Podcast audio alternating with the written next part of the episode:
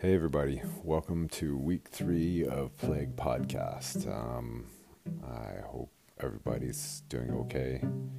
Um, for those of you who can stay home, I hope you're staying home. And for those of you who can't, you know, stay safe as possible. Um, this week we're going to be continuing on this, this little post World War II chunk um, and looking at um, major migration changes um, immigration changes after World War II. So we looked at the Korean American War, sorry, the Korean War, um, and Korean migration. We looked at um, Vietnam and Laos um, and migration from Southeast Asia. And today we're going to take a look at um, renewals of Chinese and Filipino migration and also um, immigration from Southeast Asia. So, okay, I guess we'll start now.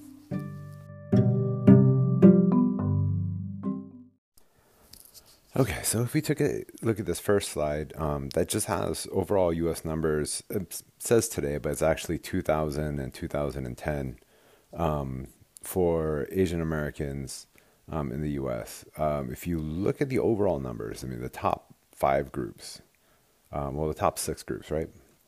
Chinese, then Indian, Filipino, Vietnamese, um, Korean, and Japanese. Japanese migration, mostly we're looking at that it's mostly that pre um, 1905 migration um, in large numbers and then just sort of growing families, etc. With the Koreans and Vietnamese, um, a lot of that migration is going to be connected to and related to the wars that we talked about, um, but still pretty large numbers. Um, initially coming out of the Vietnam War, initially coming out of the Korean War, and then after that, um, sort of growth um, within the Filipino American or Vietnamese American community, growth within the Korean American community, um, and then uh, further migration coming uh, from those 1960 acts. Um, so there's a growth of a of a um, sort of second and third generation community, um, and in addition, you have um, continual migration coming from Korea, less so from Vietnam because of the relations between Vietnam and the United States. Um, and then finally, you have, um, yeah, uh, the guys we're going to look at today is uh, Filipino migration. Um, there's already a you know a substantial Filipino community before World War II. Um, but that will grow after World War II. Same thing with the Chinese community, and then we'll take a look at the um, Indian community and more South Asian in general, um, and that's mostly going to be post 1960. Now, a big part of things, especially for the Chinese and for the Filipinos, is going to be um, a renewal of migration. So there were these are old migrant groups, right? There is an already a substantial Chinese migration in the um, before the Chinese um, Exclusion Act. There was substantial Filipino migration from 1903 until 1938, and we'll talk about that in a little bit.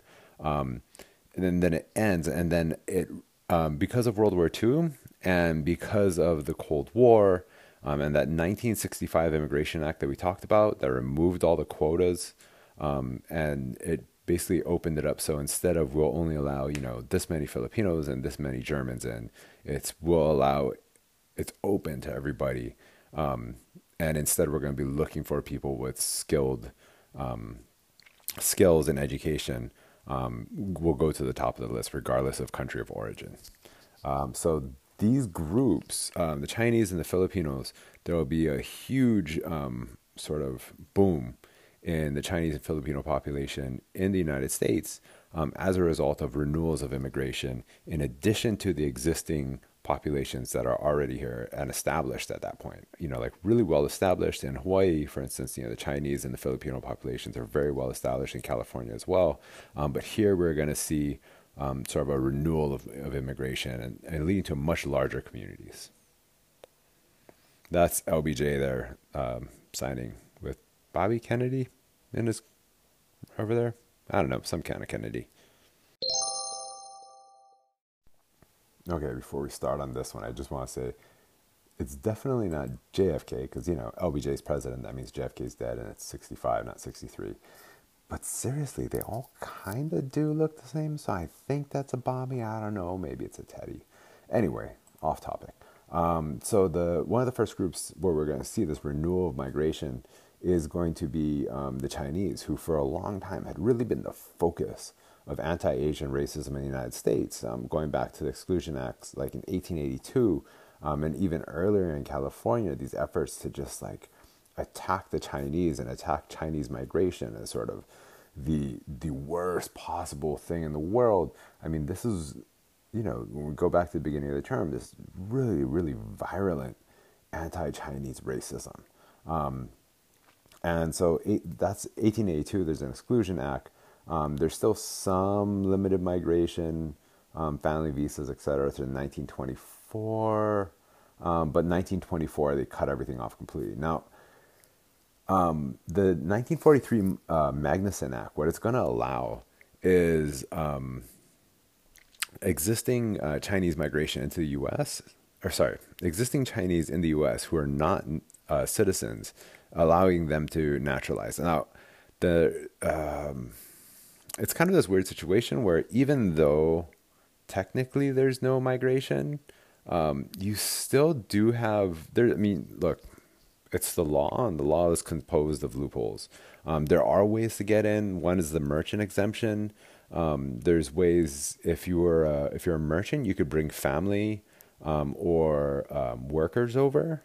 Um, and so if you're a merchant, you could do that, but you could, there's this thing called the, the restaurant loophole, um, where restaurants, when, when restaurants started to qualify as loopholes, you get a bunch of your friends together, take turns being the, like you put all your money together to own the restaurant, which is, you know, a, one of the few ways that if you're Chinese, you're able to make money um, outside of Chinatown. Um, or sometimes in Chinatown is running a restaurant but you pull all your money together. You take turns being the CEO of the corporation running the restaurant, and as you're when you're the CEO, you can bring your family in because you are qualified as a merchant because you're a business owner you're running the business, um, and then you just sort of take turns every 18 months. You get a new CEO, and then whoever's the new CEO, it's their turn to start sort of bringing family over. So there are even with the Chinese Exclusion Act, there are actually you know small but still still noticeable numbers of, of people migrating to the U.S. Um, and the 1943 Magnuson Act allows them um, and anyone who had come in before and would have been super old by this point um, to uh, naturalize, to become an American citizen. Because for some of them, you know, they, they would have been here for 50 years um, and not been allowed to naturalize because the naturalization acts were explicitly racial. Um, you could only naturalize white citizens. Um, sorry, you could only nat- naturalize white immigrants um, to become citizens. Now, so you know, this ends the Chinese Exclusion Act, so it allows for some legal migration outside of the loopholes. It allows existing Chinese in the U.S. to naturalize, but it actually keeps the number of visas still super low um, much lower by percentage than it should have been by law if you follow the 1924 Act. Um, but it's still at least allowing some migration. Um, and another thing is, this does, I mean, there's also family migration, etc. So there are people coming through. It's just still really low numbers. The, the main thing about this act is that we're no longer seeing that sort of open, explicit supp- suppression of Chinese immigration specifically. Um, like they're not just attacking the Chinese and saying you, the Chinese, can't come in. They're now saying, well, you can come in. It's just in limited numbers, and numbers wise, it doesn't matter that much. But in terms of overall posture, I mean, this is really important.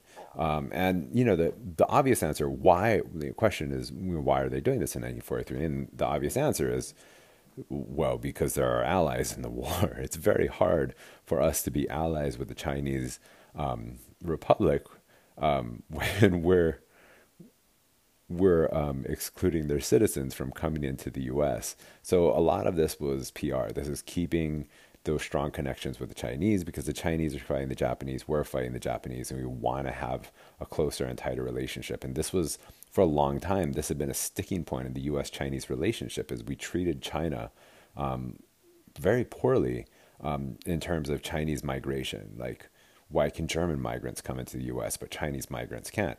This is a very sort of, you know, it's clearly a very racist thing.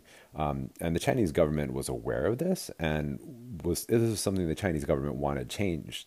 Um, it's they don't want to be uh, you know, no one wants to be treated like this by their allies. Um, I mean, you obviously don't want to be treated like this by your enemies, but screw them, you're their enemies. Um, you don't want to be treated like this by their allies. Okay, so when we're talking about Chinese migration after World War II, um, a lot of that migration, you know, initially um, until 1949, the migration, a lot of it will come from mainland China um, under these sort of pretty restrictive rules. After 1949, however, almost all the migration is going to come from Taiwan and Hong Kong. So in 1949, the communists take over the majority of China, right? And that's the, the modern day China ruled by the, the Chinese Communist Party. Um, you know, that's 1949 onwards. Mao successfully um, defeats the, the Republicans. Um, the majority of the government moves over to Taiwan. Um, and a lot of the supporters of the, the Republic and just a lot of people who are just, if they were able to, um, fled, uh, went to Taiwan and set up, um, basically set up another government there. Um, so you have these two Chinese governments. You have the Taiwanese government, you have um, the Chinese Communist Party. Both of them early on will argue that they're the only real Chinese government, um, but eventually Taiwan, um, Taiwan will come to accept that they're they rule Taiwan, and that's about it. China will continue to argue that Taiwan doesn't really exist as a separate entity. Um, the Chinese Communist Party still to this day does not admit that Taiwan exists as a as a country, um, and that it's just a, a rogue uh, a rogue state um, that they're going to try and um, absorb back in. Um, so, since we don't really have the best of relationships with the Chinese Communist Party um, until you know, we don't have any relationship really until the 1970s under Nixon, and then we don't have a very good relationship until probably the 90s. Um, so there's really no migration from mainland China, or very little migration from mainland China, um, until and also because the Chinese Communist Party doesn't want a lot of people leaving. They're supposed to like stay and help build China. Um, until the 90s, there's really no migration. Even today, it's relatively low from mainland China itself. Uh, the majority of the population, when you're looking at migration, is going to come from Taiwan or from Hong Kong. Um, and like, so Taiwan is already has a separate sort of sense of like its history um, as this break off, as like the people who fled, the people who retained this sort of sense of democracy and, and the republic. Um, Hong Kong, on the other hand, was a British colony um, and has this very sort of hybrid um, British Chinese identity. It's very cosmopolitan. Um, so Hong Kong and Taiwan, um, that's where most of the migration is going to come from. So you're going to have separate communities um, forming sort of like the term, you know, Chinese migration. One, China was already big, and now you're talking about really three different separate political and cultural um, places communist China, where we're having very little migration from, Taiwan, um, and Hong Kong. Um, and so, you know, the term Chinese migration is a very sort of catch all term. The US Census won't really catch any difference there.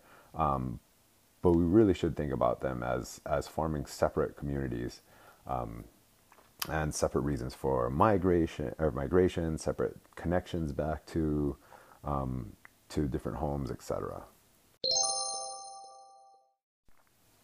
So after, you know, this is until 1965, it's still running off of those very low, low um, visa numbers, but also a pretty high number of people coming in through, you know, family migration, through some of those loopholes we talked about. Um, after 1965, however, with the changes in migration laws, there is going to be this big push for skilled labor and white collar migration. Um, and the skilled labor, so, you know, it's people tend to think of the white collar part of this law um, so doctors, engineers, etc. Um, but even in the skilled labor side, people coming in, um, welders, etc., with this sort of labor background, um, and that's that's a major part of the post 1965, especially you know Taiwanese migration. A lot of people um, who were who may have come, come as students um, and trained in the United States, um, but also people who came in as engineers or doctors and create this this pretty substantial white collar, um, middle class Chinese American community, right? Um, at the same time, what gets kind of ignored in this is there's also a relatively large um, lower wage um, migration that occurs. And some of that is a result of um, family migration, um, people being able to bring in you know bigger chunks of their family. Um, some of this is going to be the result of people um, coming in undocumented, um, coming on on travel visas and overstaying them, that sort of thing. Um, and this is going to create a, you know, on the surface, this vision of it kind of falls into the the model minority stereotype of you know the established middle class white collar Chinese migration um, of doctors and lawyers, etc. But there's also this other um, very strong um, working class um, migration that occurs, and there's um, something of a divide between the two, um, but also there ends up being this kind of that white collar by the 1980s and 1990s that vision of the sort of the, the white collar migrant will largely overshadow the existence of the working class um, Chinese community um, or Chinese mi- migrant community, like people who had recently migrated, etc. Um, in addition to kind of covering up that longer standing, lo- you know, Chinese American community that's been around since the, the 1860s and 1870s.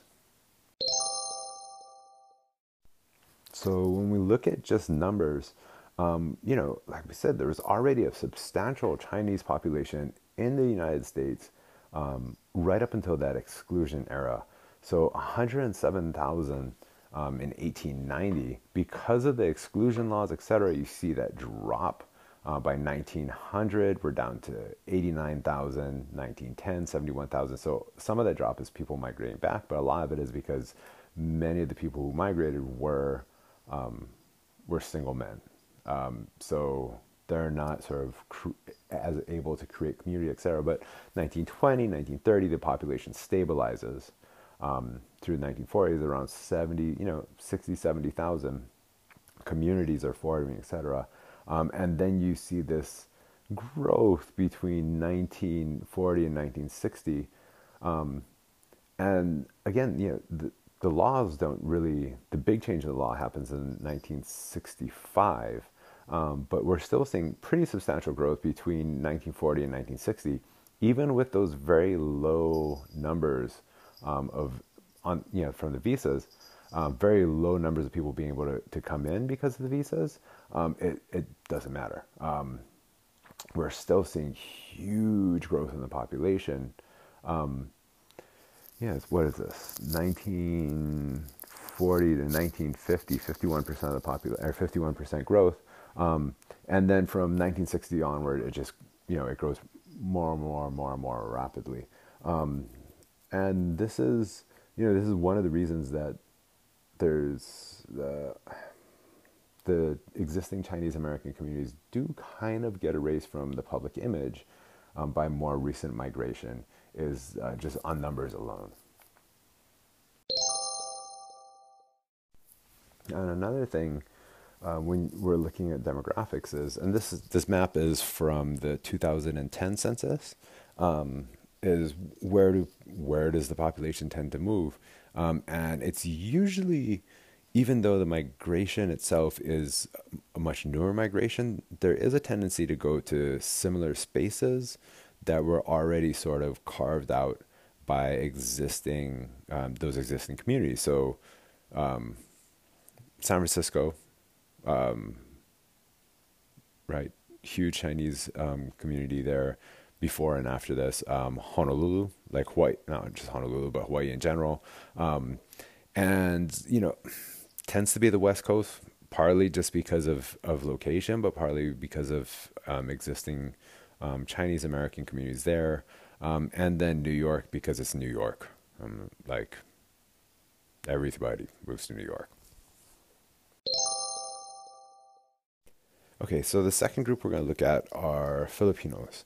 Um, when you, yeah, there's already a large existing Filipino um, population in the United States. The migration we had looked at was primarily between 1903 um, and the 1930s, and it tended to be, um, but was not exclusive to single men um, brought in for labor in California, um, the West Coast, and Hawaii. Um, there are families being formed, there are communities being formed. But in 1934, there's the Philippine Independence Act is signed in the by the U.S.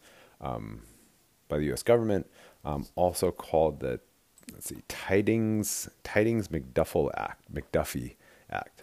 Um, and the the act does two major things. One is it guarantees that um, the U.S. will work towards Filipino independence, the independence of the Philippines itself, it, within 10 years. And it will take actually 12 years.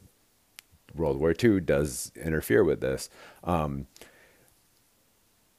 Filipino independence does come from this act. However, um, the other part of it is, is from that, from the signing of the act onwards, um, Filipinos in the United States will be classified as aliens. So before they're U.S. nationals, which gave them some very limited rights, like we talked about before, there's very very limited. You couldn't serve on juries, etc. Um, your rights were sh- like severely curtailed. Um, very little power because you can't vote and you can't serve on juries. Um, however, um, as aliens, they have even fewer rights, and in addition, um, it's as aliens um, increased like Filipino migration after 1934 um, will be under different rules. So before, where there's pretty much a free flow of of um, of migration, after 1934, migration to the U.S. mainland is going to be limited to like 50 50 visas a year, something like that. So it's not cut off completely. Um, and in addition, you know, there there's always loopholes, um, but for the most part, it's it's that those 50 visas a year. One major exception is going to be migration to Hawaii. Um, Filipino migration to Hawaii is not restricted during this period because Hawaii is a territory, so they're able to wiggle, have a little wiggle room. And the plantations in Hawaii were so dependent on Filipino labor um, and a constant supply of Filipino labor that they weren't willing to um, to cut it off. Um, now, World War II because you know there's this huge surge. We talked about this when we talked about World War II. This huge surge of Filipino um, of Filipino mobilization within the United States for the, for World War II. I mean, the Philippines were invaded, um, so a lot of Filipinos that were veterans. Um, there were certain conditions, um, but if they were if they were veterans, um, if they had lived in the U.S. before the war, they could opt for citizenship. Um, so that's one other thing. And once they're citizens, then they could try and bring in more family, etc. Like there is, once you are, are a citizen, there are opportunities to open up family migration. Um, so that's one change that happens right after World War II. Um, and the Philippines, of course, gets independence, um, but that's not going to happen until 1946. From 46 to 64, um, they are going to allow Filipino migration into the U.S. There are going to be there is going to be a visa system, etc. But the numbers um, through that sort of official system are going to be very very low. Um, however, that's not going to mean migration itself is going to be incredibly low. There will still be migration through other means. Okay, so let's look at some of the exceptions. Um, one of the exceptions is the War Brides Act, which we had talked about um, before when we talked about Korean um, Korean migration mostly. Um, so there are going to be, you know, there's a bunch of U.S. bases in, in the Philippines, and so we will continue to see throughout that period, all the way through the 1990s mostly, um, and early 2000s when a lot of those um, those deals fall through. Um, a lot of women who marry a U.S. soldier or a U.S. sailor um, or a Marine um, coming into the United States as war brides. So that's one major source of migration. Um, and because the bases are so big, it is a pretty significant source of migration. Um, a second one is going to be labor into Hawaii. Um, that will continue pretty unrestricted in, until the um, mm, basically until um, the 1960s um, when things will shift a little bit um, when Hawaii becomes a state. Um, family migration. Um, this is something that we'll find throughout this period. Um, it's, you know, it's once you have someone who is able to get citizenship and you know legal residence, they are going to be able to find. There are ways to bring family over, um, and family migration. You know, regardless of if it's migration from Asia, migration from Europe, migration from Africa, etc. Family migration has been one of the central components of migration throughout U.S. history, um, and that will that will be um, included in Filipino migration um, throughout this period, but especially before 1964, it's one of the routes in. Um, and then also for a lot of men, um, enlistment into the U.S. Navy. Um, the U.S. Navy will still be recruiting Filipinos, um, recruiting them not as like there is this. Um, it's part of the the defense agreements that we have with the Philippines, are that Filipino um, citizens can go into the U.S. Navy, and until like the 60s um, they were still allowed only into certain berths. Um, they couldn't be. You had to be a, a steward, um, a steward, or work in the mess hall um, in some other form, and the, or a musician. Um, now, this isn't true for Filipino Americans enlisting in the Navy, right? So it's not if you're you know if you're a Filipino American, if you're a U.S. citizen, and you enlist in the Navy, you can be, you know, I guess whatever you could. Um, there's probably still some glass ceilings, but there's no official um, lines that you couldn't cross. Um, but for Filipino um, citizens, citizens of the Philippines enlisting in the U.S. Navy, there are only these segregated berths. But once they um, retired, um, the opportunity to move to the United States, to bring their family to the United States, existed. There are these sort of pathways for that. So that's another source of migration. Um, in these years where the official numbers of Filipino migrants into the United States are very low, there's all of these different exemptions going in. Now, post 1965, um, when the, the Immigration Act changes things, um, there is that push for skilled labor. Um, and the, you know, the, the place where you're going to see the most change is going to be nurses. Um, the U.S. has a massive deficit of nurses. Um, it's still true today. The U.S. needs more nurses and doctors than we actually are able to provide. And there's there's various reasons for this, having to do with how our medical schools are set up, how residencies are set up, etc. But while the U.S. has this deficit of nurses, and a lot of countries have a deficit of nurses, um, the Philippines had um, basically a surplus of nursing schools. One of the things that, that was set up, and this is during the U.S. occupation, was a, a number of nursing schools. Um, and there's there's some racist shit going on there too. Um, they didn't want to set up medical schools. The U.S. didn't want to set up that many medical schools. They didn't. They did not want to qualify Filipino men as MDs. Basically, it comes down to it. Um, if you wanted to become an MD, you had to come to the United States and go through medical school here. Um, and the replacement in the U.S. empire's vision was they would set up nursing schools, um, and you know the, it comes from it comes from this kind of racist background. But you know the one of the things that happens is that the Philippines has really quality um, and high volume turnout of nurses, and but even by you know now it's it's pretty widespread. You see Filipino nurses across, um, I mean, definitely across most of the, the English language world, you know, in Canada, etc. But throughout the world, um, you have a lot of Filipino nurses. So after 1965, um, and especially in the 80s and 90s, it will start growing even more. A lot of people coming over um, as nurses. Um, they're able to come over, and again, it's it's this family migration, right? So once someone is comes, um, you're able to bring over your family. You're able to sort of grow the community out, um, and that's yeah, that's kind of one of the standards of U.S. migration. That's how it's actually not even just U.S. That's one of the ways people migrate. Is you you migrate to family. Um, the 1960s, 70s, um, and into the 80s, the Philippines, in part because of these changes in the 1965 regulations, in part because of the close ties and connections between the Philippine government and the U.S. government, um, Filipinos will be the largest source of Asian migration into the United States, um, including into Hawaii. Um, and this will allow Filipinos to become one of, uh, what's it? Go back to that, the third largest um, migrant group or Asian um, population within the United States, um, and the largest migrant migrant group, um, not just population, between the 1960s and the 1980s and 90s.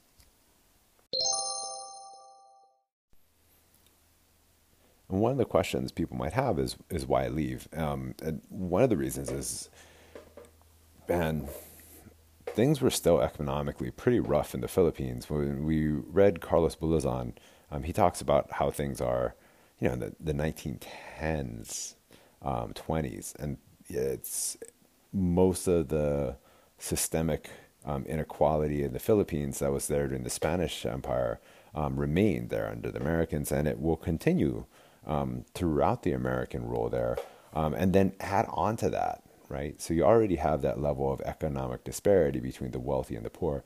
Add on to that the Japanese um, invasion during World War II, um, which was absolutely brutal, especially in some of the cities. Um, some of the rural areas less hard hit um, because the Japanese just weren't there. but in a lot of the cities and a lot of the places where there were there's a lot of interest in, in you know pulling crops out of out of the Philippines as well.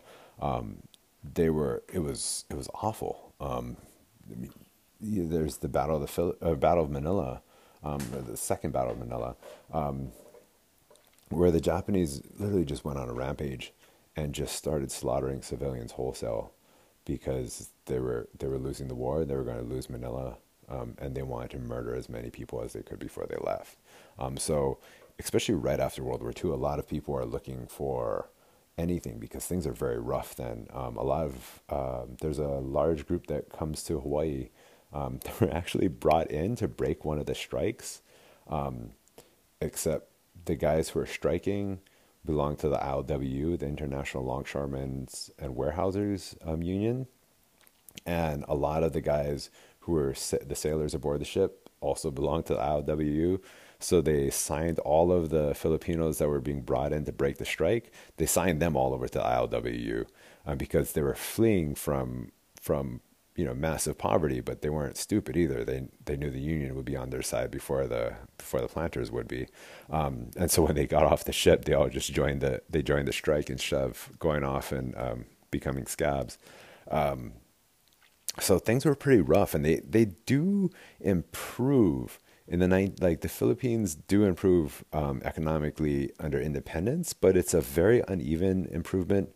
Um, Marcos is going to be the dictator there for a long time, Ferdinand Marcos, um, and there will be segments of the population like that tended to con- continue to do well. Um, those who had wealth continued to acquire wealth, but the improvements for the poor were very it was happening, but it's happening very slow um, and very unevenly. Um, and um, so a lot of people were, were fleeing because of the economy there. Um, other people were fleeing, um, well, maybe not fleeing um, in terms of the economy, but leaving because of the economy. Some people actually were fleeing, however, because of the dictatorship itself. and one of the things that, that comes out of this is during this era, um, it starts off sort of informally. People are just leaving to get work elsewhere because the work is elsewhere, and then sending some money home and sending some money home. And we end up by the 1970s with um, 7% of the economy on average. Um, and since the 2000s, it's even more, but 7% of the economy um, of the Philippines comes directly from people abroad sending money home to families. And so it becomes labor migration becomes like a, a key part of the economy itself.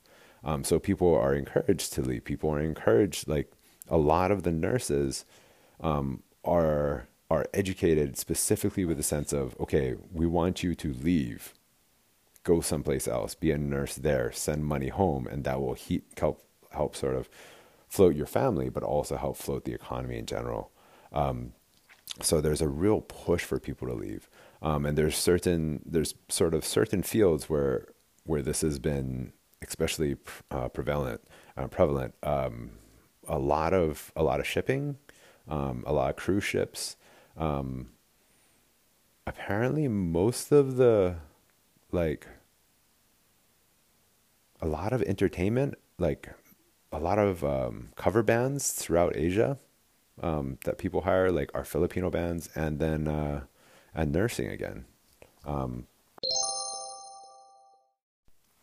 okay, so let's take a look at the numbers again. You know, 1910, relatively small. Um, these numbers are excluding Hawaii, by the way. Um, some of these early numbers. Um, but 1910, 1920, 1930, you know, this is all that early labor migration. And you see 1930 to 1940, there's a, pretty much a freeze on migration.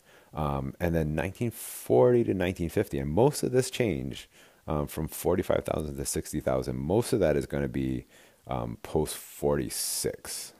Um, and then from there, from 1950 to 1960, so even before, again, once again, even before the 1965 laws, even while officially there's only a very limited number of visas available, because there's all these other routes of migration um, in terms of um, war brides, family migration, uh, migration into Hawaii.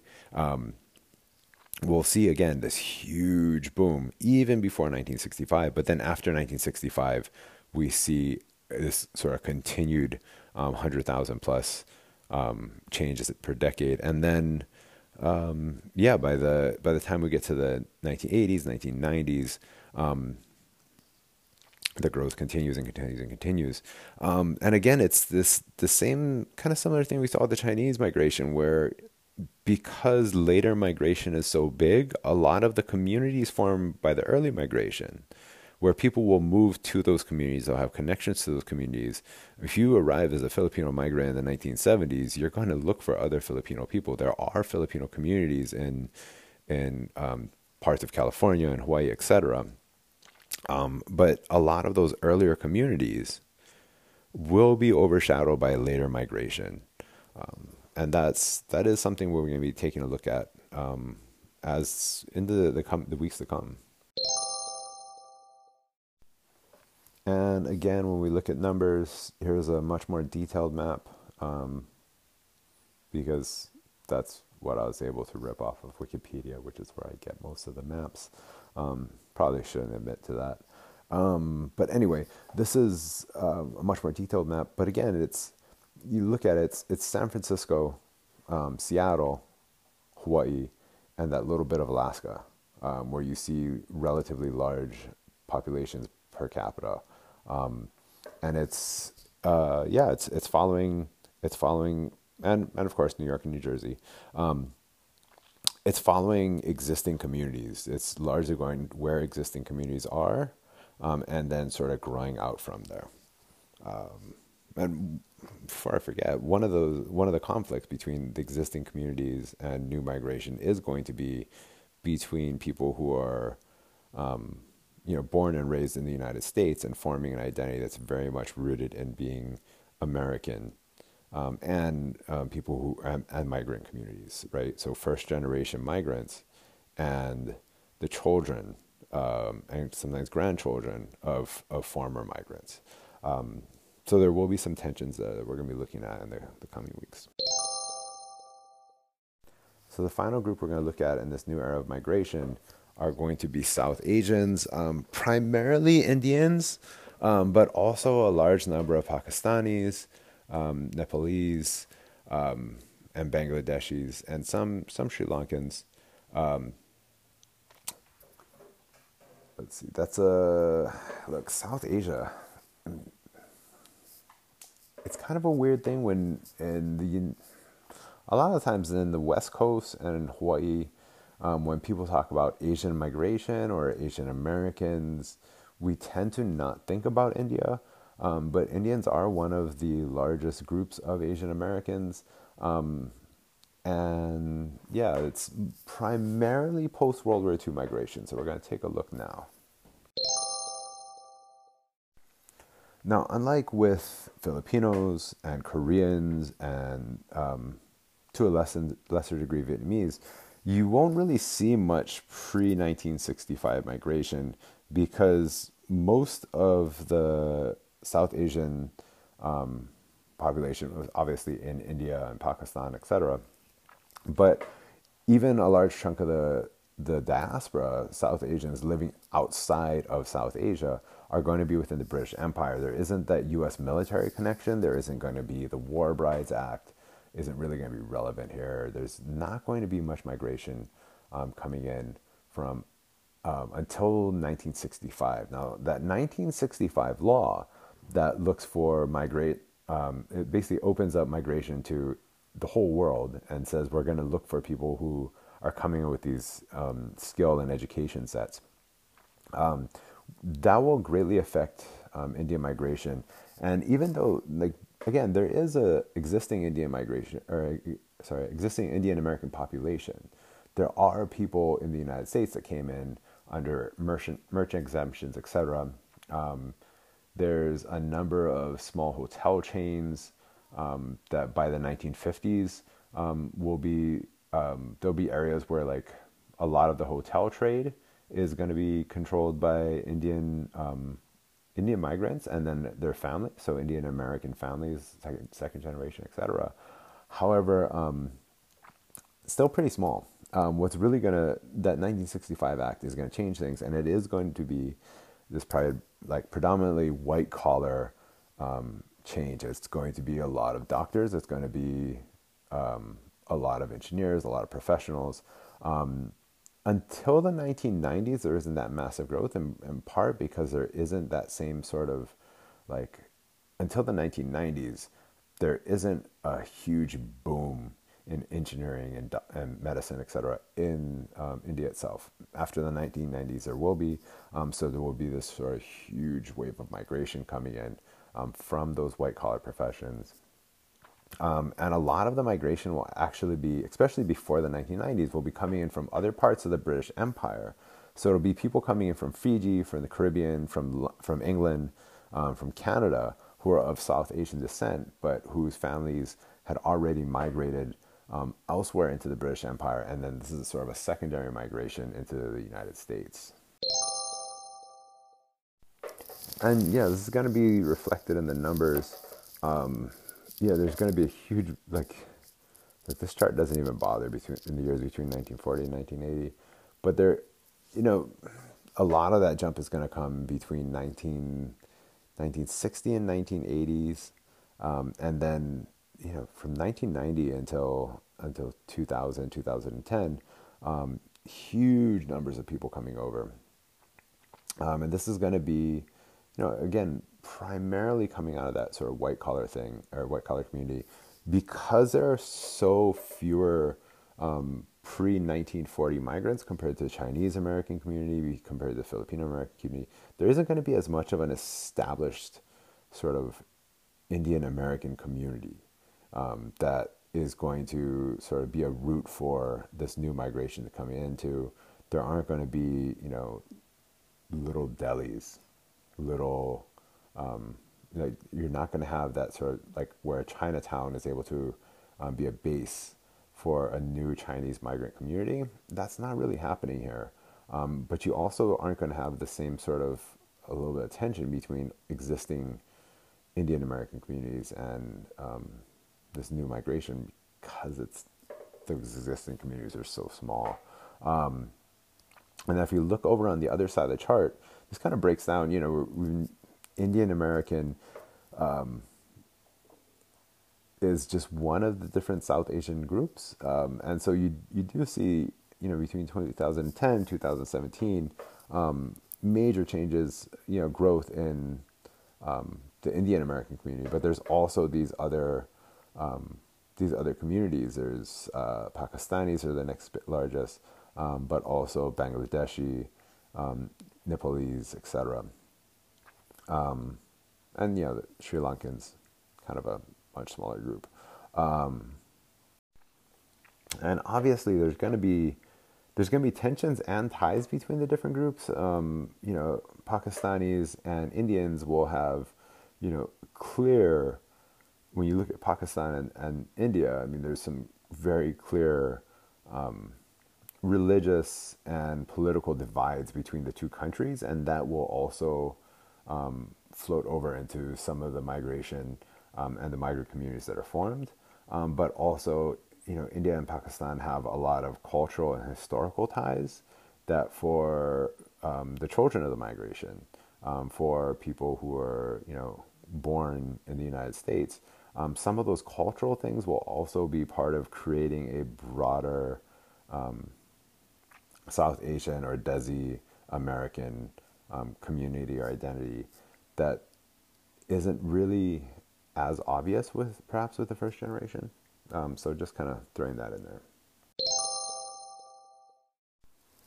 And finally, I look at, at numbers, and one of the things here is that the even though you know California and New York, partly because they have the largest urban centers, um, are going to have large um, uh, Indian, and this this particular one is Indian. It's not South Asia in general. Um, are going to have larger populations because you don't have those established communities um, the way you do with the Chinese and the Filipinos. You're not going to have as concentrated um, populations. You are going to see people um, spreading out over more and more of the United States. Um, so that's one of the the kind of distinctions when you're looking at you know Indian community versus um, the Chinese Americans. Um, aren't going to see as sort of uh, concentrated um, because there there aren't those existing communities, um, those long-standing Chinese communities, those long-standing Filipino communities. Um, that's not really going to be as relevant with with Indian migration. So you won't see those really um, focus, especially West Coast and Hawaii, um, that sort of focus on on those parts of the United States. Okay, so that's pretty much going to wrap things up. Um, yeah, the last couple of weeks, or this last week and a half, uh, mostly looking at migration. Um, the focus has really been about um, what's happening in, in global politics and then how that's going to affect migration.